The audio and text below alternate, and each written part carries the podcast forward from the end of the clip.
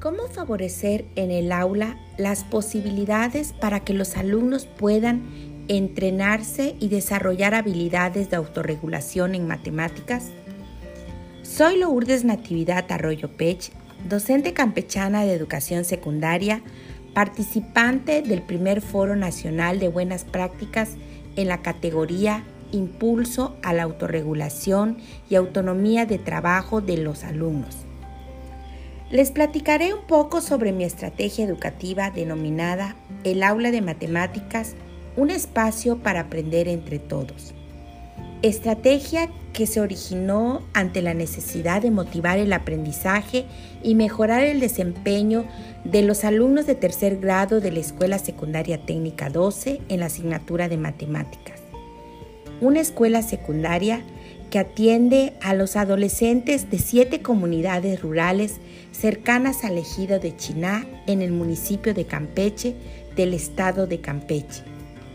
Cabe mencionar que la ubicación del edificio escolar no permite tener una buena cobertura telefónica ni acceso a Internet. La comunidad estudiantil, al ser tan heterogénea académicamente, es propensa al abandono y rezago escolar. Respondiendo este problema contextual, me propuse como reto motivarlos para el aprendizaje matemático mediante diferentes acciones como la reorganización del ambiente del aula, la implementación de diferentes metodologías y recursos, así como desarrollar estrategias de educación emocional.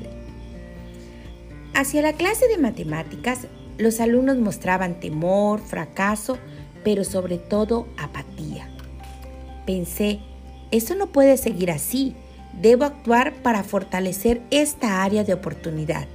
Y manos a la obra. Implementé un cambio antes de ingresar al aula.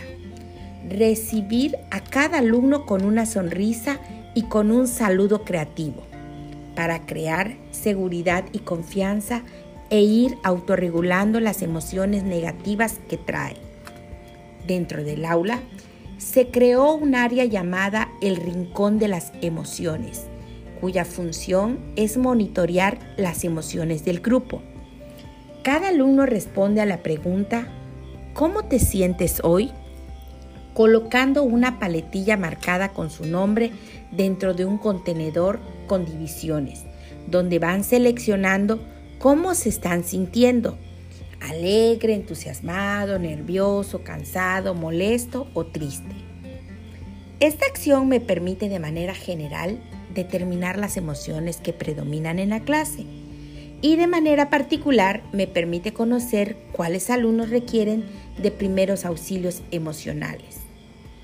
Entre los principales cambios que noté fue que los jóvenes llegaban con más entusiasmo a la clase, un aumento de interés por las matemáticas, una participación en clases más activa, colaborativa y autónoma, lo cual incrementó significativamente el promedio grupal.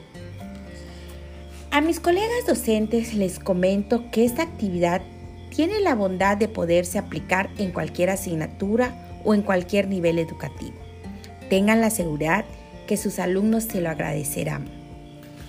Si quieres conocer las demás acciones y evidencias de mi estrategia, te invito a consultar el documento electrónico en el primer Foro Nacional de Buenas Prácticas. Muchas gracias.